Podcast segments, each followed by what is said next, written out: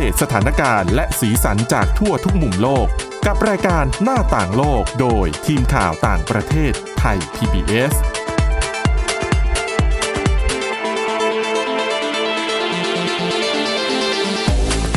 วัสดีค่ะ คุณผู้ฟังต้อนรับเข้าสู่รายการหน้าต่างโลกนะคะ มาอัปเดตเรื่องราวสถานการณ์ สีสัน และสาระจากทั่วทุกมุมโลกกับทีมข่าวต่างประเทศไทย PBS กันเช่นเคยค่ะ ฟังกันได้ผ่านทางพอดแคสต์นะคะ ค้นหาคำว่าหน้าต่างโลกหรือว่าเข้ามาที่เว็บไซต์ www.thaipbspodcast.com ค่ะ วันนี้นะคะอยู่กันกับคุณทิพย์ตะวันเทือในยพงษ์และดิฉันวินิษฐาจิตกรีค่ะ สวัสดีค่ะ เรื่องแรกในวันนี้นะคะ เราก็ยังจะติดตามเกาะติด เรื่องการเลือกตั้งสหรัฐอเมริกาเช่นเคย แต่ว่าคือที่คนทั่วไปสนใจอะก็จะค่ะมีแต่ตำแหน่งประธานาธิบดีกับรองประธานาธิบดีนะอืมก็หลาย ๆ คนบางคนอาจจะเข้าใจว่าแหมการเลือกการเลือกตั้งครั้งนี้เนี่ย มีแค่ตัวผู้นำกับรองหรือเปล่าอืมที่มีการที่ชาวอเมริกันจะออกมาใช้สิทธิ์เลือกกันค่ะจริง ๆ เราไม่ใช่นะ คือนอกจากเลือกตั้งประธานาธิบดี แล้วเนี่ยยังมีการเลือกตั้งอื่น ๆ ที่จัดขึ้นพร้อมกันนี่แหละในวันที่ 3 พฤศจิกายนนี้เหมือนกันค่ะ ก็คือหนึ่งในนั้นเนี่ยแล้วก็เป็นการเลือกตั้งที่น่าจับตามองเช่นเดียวกันนะคะอืมเพราะว่าเป็นเรื่องของการฉกชิงคือการแย่งชิงพื้นที่ของตัวเดโมแครตกับริพับลิกันก็ไม่ต่างกันนะใช่ คือตอนคือหนึ่งในนั้นก็คือเป็นการเลือกตั้งสมาชิกสภาผู้แทนราษฎร กับ สมาชิกวุฒิสภานั่นเองค่ะ คือเรื่องของสสเนี่ยเรารู้แล้วว่าตอนเนี้ยตัวเดโมแครตนำอยู่ เป็นถือเสียงข้างมากอยู่อะนะคะค่ะแล้วก็เขาบอกว่ารอบเนี้ยวันที่ 3 พฤศจิกาเนี่ยก็จะมีเลือกเหมือนกันเลือกทั้งหมด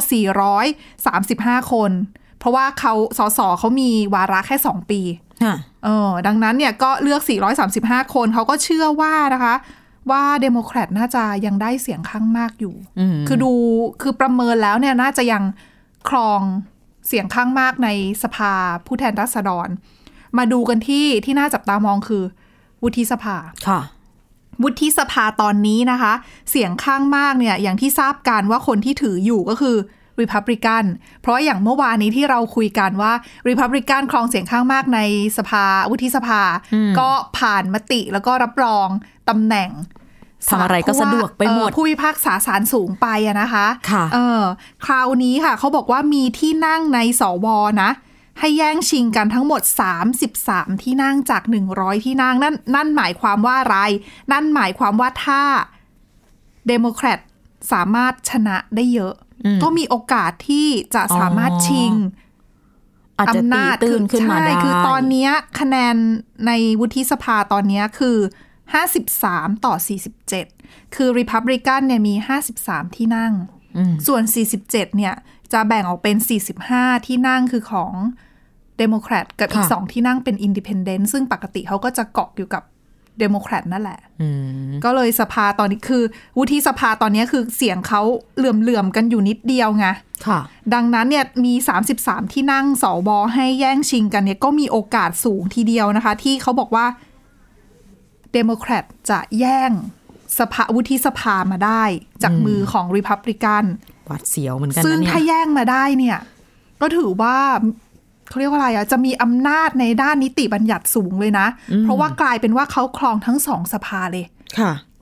แล้วจะทำให้ประธานาธิบดีเนี่ย ถ้ามาจากริพับลิกัน หรือว่าถ้าทรัมป์ได้ต่อสมัยสองนะสมมุติทำงานยากละลำบาก เพราะว่าสภาไม่เล่นด้วย อืมอ๋อนี่ถ้าโดน impeach คราวนี้นี่ไม่รอดเลยนะไม่ใช่ไม่รอดจะไม่มีใครช่วยแล้วนะ เออเพราะว่าทั้งสองสภาคองเกรสเนี่ย ไปหมดนะคะ ก็เหมือนสมัยตอนนั้นโอบามาที่เป็นเดโมแครตตอนที่โอบามาขึ้นมาเนี่ยสองสภาของสหรัฐเนี่ยก็เป็นของริพับลิกันอ๋อ จะได้มี shutdown ใช่ไหมตอนนั้น ใช่แล้วมันก็เลยกลายเป็นว่า คือต้องบอกแบบนี้ว่าการเลือกตั้งอเมริกาเนี่ย คือชาวอเมริกันเขาชอบเลือกแบบเหมือน ถ่วงน้ำหนักอะค่ะ คือบางที Check and ถ้า balance ใช่ถ้าประธานาธิบดีมาจากพักใดพักหนึ่ง สภาก็เขามักจะเลือกมาจากอีกพักหนึ่ง คือเพื่อจถ่วงริงๆก็อำดีนาจนะกันตรวจสอบและถ่วงดุลตามหใช่ลักแต่ว่ามันก็มีโอการัฐศสทำให้เกิดความขัดแย้งแล้วก็เดดล็อกขึ้นได้ง่ายอะ่ะคือประธานาธิบดีอยากจะดันประเด็นอะไรอย่างเงี้ยคองเกรสไม่เล่นด้วย ไม่เดินไปไหนสักทีอยู่กับเออที่หรือว่านะคอนเกรสจะดันอะไรเนี่ย ประธานาธิบดีไม่ลงนาม อย่างเงี้ยเออเออปวดหัวดีเหมือนกัน ใช่ค่ะ ดังนั้นเนี่ยเขาก็เลยบอกว่าน่าจับตามองว่าคองเกรสครั้งเนี้ยอะสสเนี่ยน่าจะได้อยู่ละเดโมแครตแต่สวเนี่ยจะแย่งพื้นที่กลับมาได้หรือเปล่านะ เพราะว่าสวมีวาระ 6 ปีด้วยนะเออก็ก็ต้องติดตามดูกันนะคะ ว่าสรุปแล้วเนี่ยเดโมแครตจะแย่งมาได้ไหมค่ะ ซึ่งถ้าเดโมแครตแย่งได้ประธานาธิบดีเป็นโจไบเดนชนะอีกเนี่ย โอ้โห ฝ่ายบริหารนี่นี่เข้มแข็งเดี๋ยวมากเขาเลยนะเรียกคะว่าเป็นอะไรนะอำนาจเบ็ดเสร็จเหรอ ใช่เผด็จแต่ว่าการรัฐสภา แต่แต่ว่าอีกนิดนึงคือศาลสูงยังถือว่าเป็นของของฝั่งอ๋อออนุรักษ์นิยมอยู่นะจริงก็ยังยังเอ่อยังมี ก็ตามที่รีพับลิกันวางแผนไว้ไง ก็ต้องเผื่อเอาไว้ใช่เพราะไม่งั้นเนี่ยถ้าสามหน่วยสามฝ่ายเนี่ย ตุลาการนิติบัญญัติบริหารเป็นของเดโมแครตหมดเลยก็ อันนี้ก็ไม่ได้ไม่ได้ มันก็ไม่ใช่สมควรเหมือนกันนะ ใช่เราพูดเหมือนกับว่าคองเกรสกับตัวฝ่ายบริหารผู้นำนี่จะเดโมแครตจะชนะเลยนะ ไม่ใช่ ต้องรอดูนะคะ วันที่ 3 พฤศจิกา นอกจากเรื่องของการเลือกสมาชิกสภาคองเกรสแล้วเนี่ย มีการเลือกผู้ว่าการรัฐด้วยอืมเขาบอกว่ามีรัฐทั้งหมด 11 รัฐด้วยกันนะคะ ที่จะได้ผู้ว่าการคนใหม่ค่ะก็ต้องจับตามอง เพราะว่าผู้ว่าการรัฐเนี่ยถือว่ามีส่วนสำคัญเหมือนกันในการบริหารงานแล้วก็มีการทำงานประสานกันระหว่าง ฝ่ายท้องถิ่น ฝ่ายรัฐกับฝ่ายรัฐบาลกลาง ยิ่งในสถานการณ์แบบนี้เนาะเราก็เห็นได้ชัดจากการระบาด ของใช่โควิดสิบเก้าของโควิด -19 ด้วย แล้วก็เรื่องของเอ่อความขัดแย้งในเรื่องของสีผิว เรื่องพะความรุนแรง ใช่ เพราะว่าก่อนหน้านี้เราจะเห็นว่าทรัมป์เนี่ยอะมาจากริพับลิกัน ทะเลาะกับผู้ว่าการรัฐจากฝั่งอืมเดโมแครตค่ะ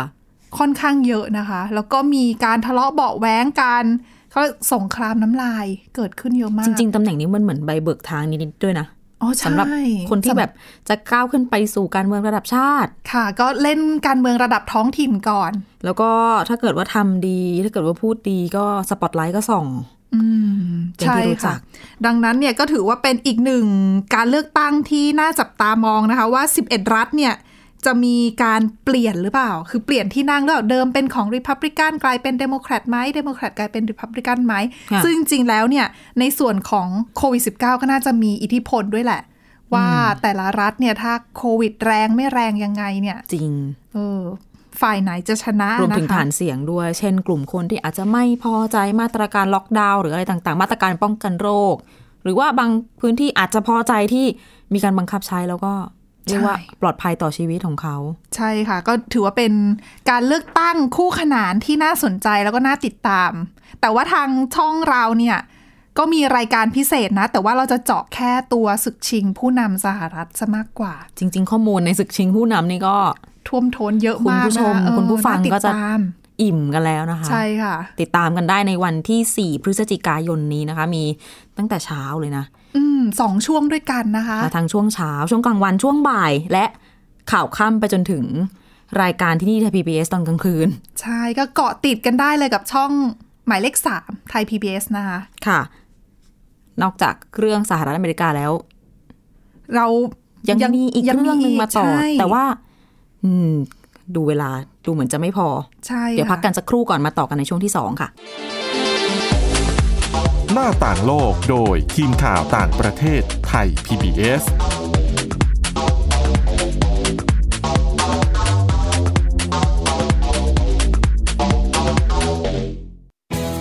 ไทย PBS ดิจิทัล Radio Infotainment for All สถานีวิทยุดิจิทัลจากไทย PBS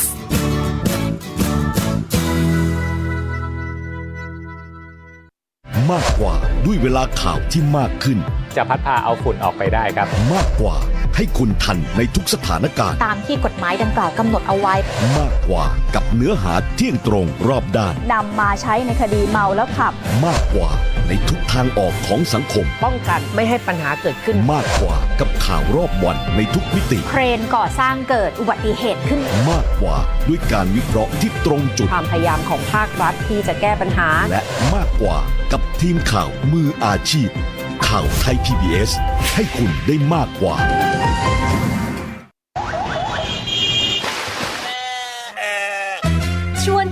ตะลุยไปให้สุดโลก สบัดจินตนาการกับเสียงต่างๆ ไปพร้อมกัน ในรายการ เสียงสนุกทาง w w w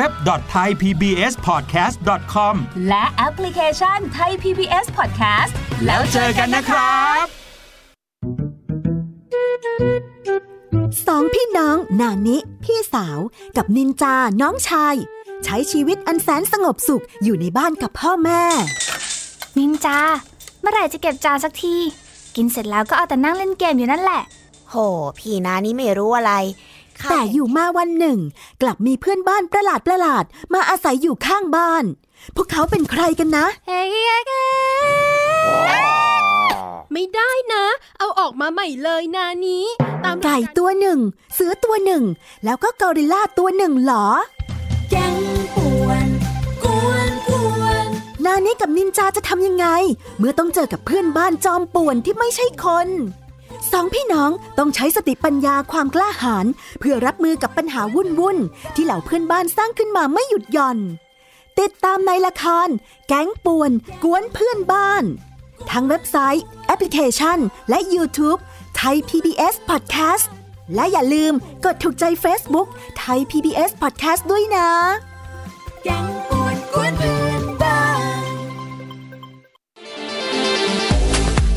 หน้าต่างโลกโดยทีมข่าวต่างประเทศไทย PBS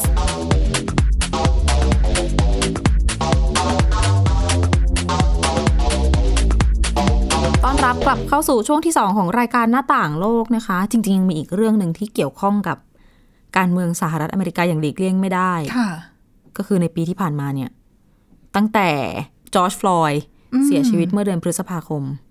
เรื่องความรุนแรงต่างๆ นานาก็ เราก็เห็นถือว่า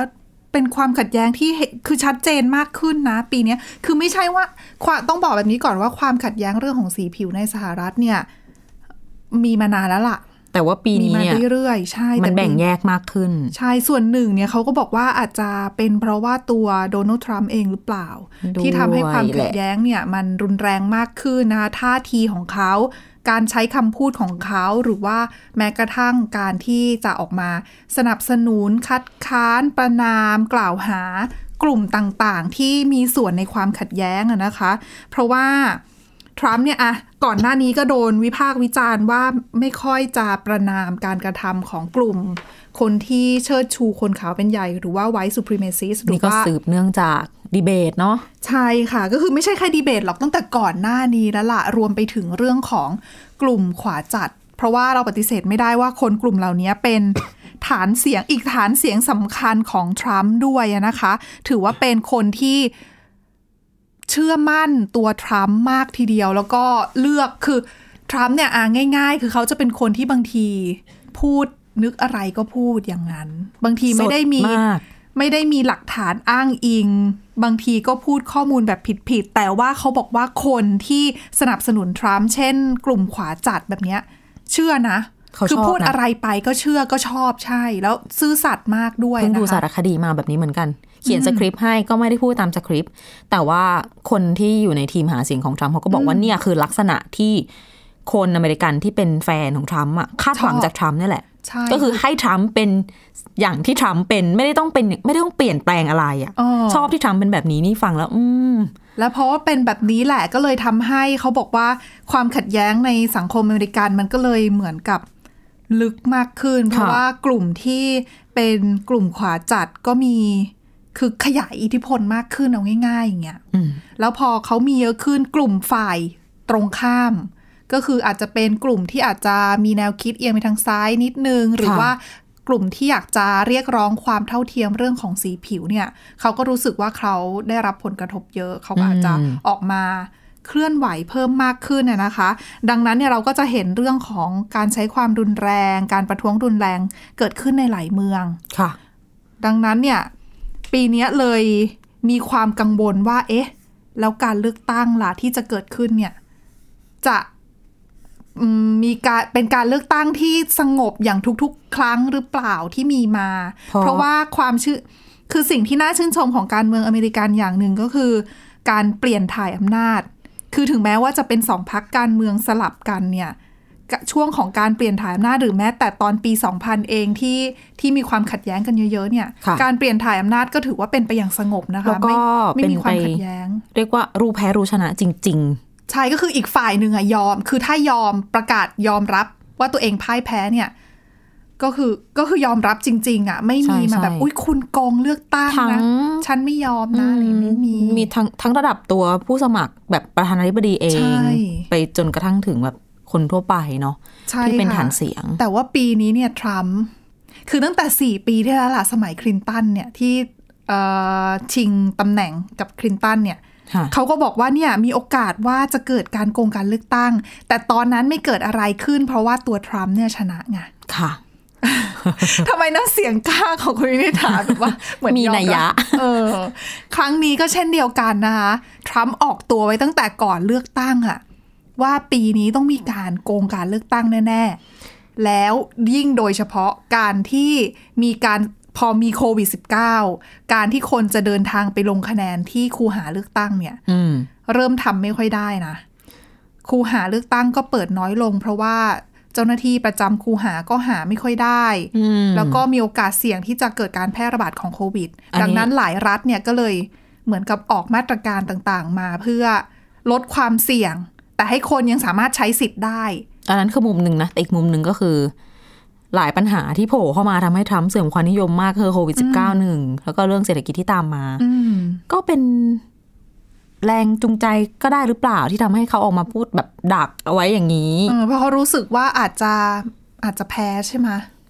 แบบนี้ก็ดูไม่ดูเหมือนขี้แพ้ชนตีไงไม่รู้แต่เขายังไม่แพ้ไง แต่ว่ายังเลือกคือถ้าดูตามยังไม่ได้โพลเนาะอืมถ้าดูตามผลสำรวจอืมในตลอดระยะค่ะเวลาประมาณก็เป็นเดือนหลายเดือนแล้วแหละ ไปในทิศทางนั้นนะคะ แต่ว่าค่ะคุณทิพย์ตะวันก็บอกว่ามี ถ้ากลุ่มคนที่จะเลือกริพับลิกันใช่เวลาทำโพลมีโอกาสอาจจะไม่แสดงตัวใช่ไหมใช่ก็คือตอนทำโพลเนี่ย ก็เหมือนเรานะ บางทีเราก็เขินๆ ไม่อยากบอกว่าเราจะเลือกใครไงอืมก็จริงแล้วเราก็รู้ว่าอุ๊ยสมมติดิฉันชอบทรัมป์มากเลยอะแต่ดิฉันรู้นะ ว่าคนอื่นเนี่ยวิพากษ์วิจารณ์ทรัมป์ว่ายังไง แล้วคนอื่นเนี่ยก็ไม่ชอบทรัมป์เพราะอะไร แต่ดิฉันก็ยังชอบทรัมป์แล้วก็ยังจะเลือกทรัมป์อะ แต่ว่าถ้ามีคนมาทำโพลมาถามทำโพลเออมาถามดิฉันว่า อุ้ยคุณทิพย์ตะวันคุณทิพย์ตะวันจะเลือกใครอืมคุณทิพย์ตะวันชอบคนนี้ไหมไม่ชอบเพราะอะไร ชอบเพราะอะไรอย่างเงี้ยดิฉันก็รู้แล้วอุ๊ยถ้าดิฉันบอกว่าดิฉันชอบทรัมป์เนี่ย ดิฉันคนอื่นจะมองไหมว่าเดี๋ยวโดฉันตัดสินนะอ๋อว่าดิฉันแบบอุ๊ยไม่เห็นเหรอว่าคนอเมริกันเสียชีวิตตั้งกี่ แสนคนนะ เพราะว่าอืมโควิด เนี่ยอะไรอย่างเงี้ย เออเขาก็อาจจะไม่กล้าที่จะสะท้อนเสียงที่แท้จริงของเขาออกมาดังนั้นเนี่ย โพลที่เราเห็นเนี่ยก็มีโอกาสว่ามันจะไม่สะท้อนเสียงจริง ๆ ของคนที่จะเลือกทรัมป์ค่ะ ดังนั้นอันเนี่ยเป็นหนึ่งประเด็นของเรื่องโพลเรากลับมาที่เรื่องของการลงคะแนนว่าโกงไม่โกงยังไงเนี่ย คือด้วยความที่ปีเนี้ยหลายรัฐก็จะหันมาเลือกตั้งล่วงหน้ากันซะเยอะ รวมไปถึงเรื่องของการลงคะแนนผ่านทางไปรษณีย์เนี่ย ก็เลยทำให้ทำให้ตัวทรัมป์เองออกมาบอกว่าการเลือกตั้งผ่านทางไปรษณีย์หรือว่าที่เรียกว่าเมลอินเนี่ยค่ะอาจจะมีการโกงการเลือกตั้งก็ได้นะอืมเออ นั่นคือข้อหนึ่ง อีกข้อหนึ่งค่ะ ก็คือเรื่องที่ทรัมป์เนี่ย เคยมีคนถามทรัมป์ว่าถ้าทรัมป์แพ้การเลือกตั้ง จะยอมเปลี่ยนถ่ายอำนาจอย่างสันติไหมอย่างสงบไหมไม่เกิดความรุนแรงไหมอืม ไม่คตนอบปกติก็จะต้องบอกว่ายืนยันใช่ไหมทำไมว่าเรียกว่าคนปกติล่ะวันนี้ฉันขอโทษ นั่นแหละ ทั่วๆไปผู้สมัครทั่วๆไปเขาก็จะต้องบอกว่า ก็สนับสนุนการเปลี่ยนถ่ายอำนาจอย่างสันตินู่นนี่นั่นใช่ไหมคะแต่ตัวทรัมป์เองกลับไม่ยืนยันค่ะว่าถ้าตัวเองแพ้เนี่ยจะยอมให้มอบอำนาจให้กับโจไบเดนขึ้นมาแทนอืมอืมดังนั้นเนี่ยก็เลยทำให้หลายฝ่ายเนี่ยจับตามองดูนะคะว่า อ้าวแล้วถ้าสมมุติว่าทรัมป์แพ้จริงๆแล้วจะเกิดอะไรขึ้นไหมก็น่าคิดนะแล้วประกอบกับช่วงนี้ช่วงที่มีการหาเสียงเลือกตั้งอะนะ ถ้าใครสังเกตดูเนี่ย การเลือกตั้งของทรัมป์คือมีการชุมนุมสนับสนุนทรัมป์ที่ไหน หรือว่ามีการรณรงค์หาเสียงของทรัมป์ที่ไหนเนี่ย กลุ่มผู้สนับสนุนที่ไปรวมตัวกันเนี่ย จะมีจำนวนหนึ่งนะ พกพาอาวุธรุนแรง โอ้ เป็นอาวุธแบบอาวุธหนักก็มีนะ เป็นปืนเป็นอะไรอย่างเงี้ย คือส่วนกลุ่มนั้นเนี่ยเขาเป็นกลุ่มส่วนหนึ่งที่เป็นฐานเสียงสนับสนุนทรัมป์ค่ะคือเป็นกลุ่มเหมือนกับเป็นกลุ่มติดอาวุธ ที่เขาก็มองว่าเขามีสิทธิ์ที่จะที่จะครอบครองอาวุธที่จะถืออาวุธไปตามที่ต่างๆ เพื่อปกป้องตัวเอง เพราะว่าอย่างที่คุณวินิษฐาว่าไปว่าปีนี้เนี่ย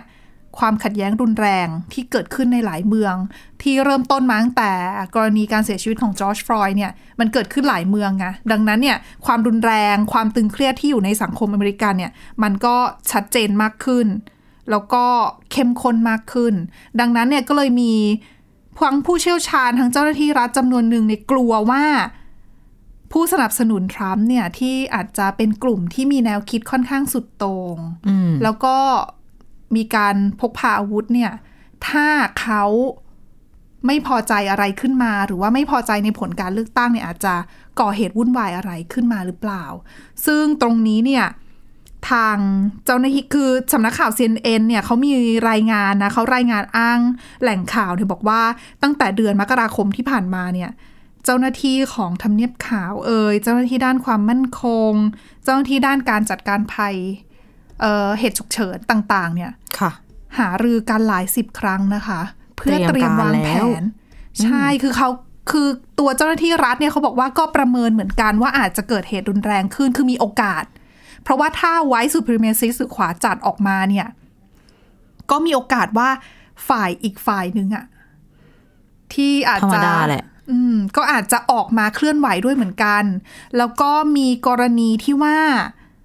กลุ่มผู้ประท้วงที่ต่อต้านทรัมป์อะนะคะ เขาออกมาบอกก่อนหน้านี้แล้วว่าถ้ากรณีที่ไบเดนชนะ แต่ทรัมป์ไม่ยอมออกจากทำเนียบขาวไม่ยอมคืนอำนาจให้ประชาไม่ไม่ยอมเปลี่ยนถ่ายอำนาจเนี่ย เขาก็บอกว่าจะออกมาประท้วงตามท้องถนนในเมืองต่างๆ ซึ่งกลุ่มเนี้ยเขาบอกว่าเป็นการรวมกลุ่มของหน่วยงานองค์กรต่างๆอะเป็นร้อยๆนะคะ มากกว่า 100 องค์กรค่ะแล้วก็มีสมาชิกเนี่ย เป็นหลักล้าน หลักสิบล้าน แล้วถ้าทั้งหมดไม่พอใจแล้วก็ออกมาประท้วงตามท้องถนนเนี่ยอาจจะเกิดเหตุวุ่นวายได้ เจ้าหน้าที่รัฐไม่ว่าจะเป็น FBI หรือว่าหน่วยงานด้านกระทรวงความมั่นคง แห่งมาตุภูมิของสหรัฐเนี่ยเขาก็มีการประเมินสถานการณ์แหละ แล้วก็มีการเตรียมความพร้อมเจ้าหน้าที่ต่างๆ ในกรณีที่ต้องมาดูแลความสงบ ในแต่ละเมืองในแต่ละพื้นที่อะนะคะ ก็ส่อเขาวุ่นวายและยืดเยื้อใช่ก็ต้องต้องลุ้นกันสัปดาห์หน้านะเนี่ย ต้องจับตาดูเลยล่ะว่าจะเกิดอะไรขึ้นนะนะคะ เพราะว่า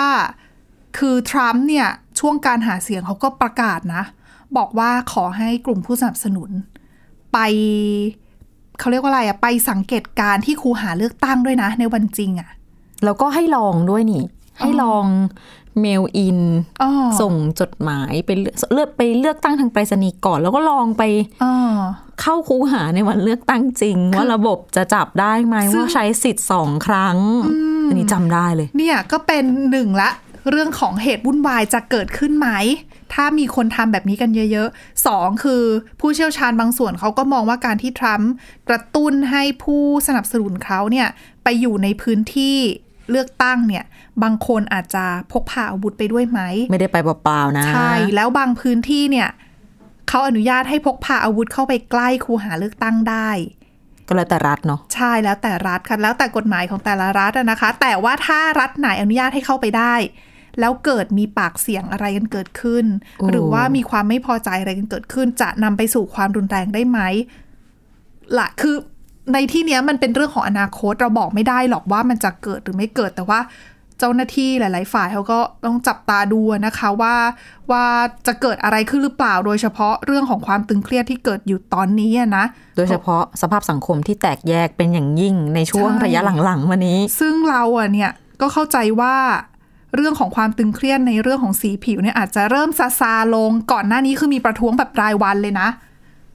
แต่ตอนก่อน ก่อนหน้านี้มีประท้วงรายวันแล้วก็มาซาลง แต่ช่วงเนี้ยกลับมาล่าสุดก็กลับมาอีกแล้ว อีกรอบอะนะคะที่ที่ฟิลาเดลเฟียใช่ไหมค่ะเออซึ่งเนี่ยแหละคือสิ่งที่เราต้องติดตามกันในสัปดาห์หน้านะคะว่าสถานการณ์จะเป็นยังไงต่อไป และนี่คือเรื่องราวที่นำมาฝากคุณผู้ชมกันในวันนี้นะคะ ติดตามฟังรายการหน้าต่างโลกกันได้ทางพอดแคสต์ค้นหาคำว่าหน้าต่างโลกค่ะ หรือว่า www.thaipbspodcast.com ค่ะ วันนี้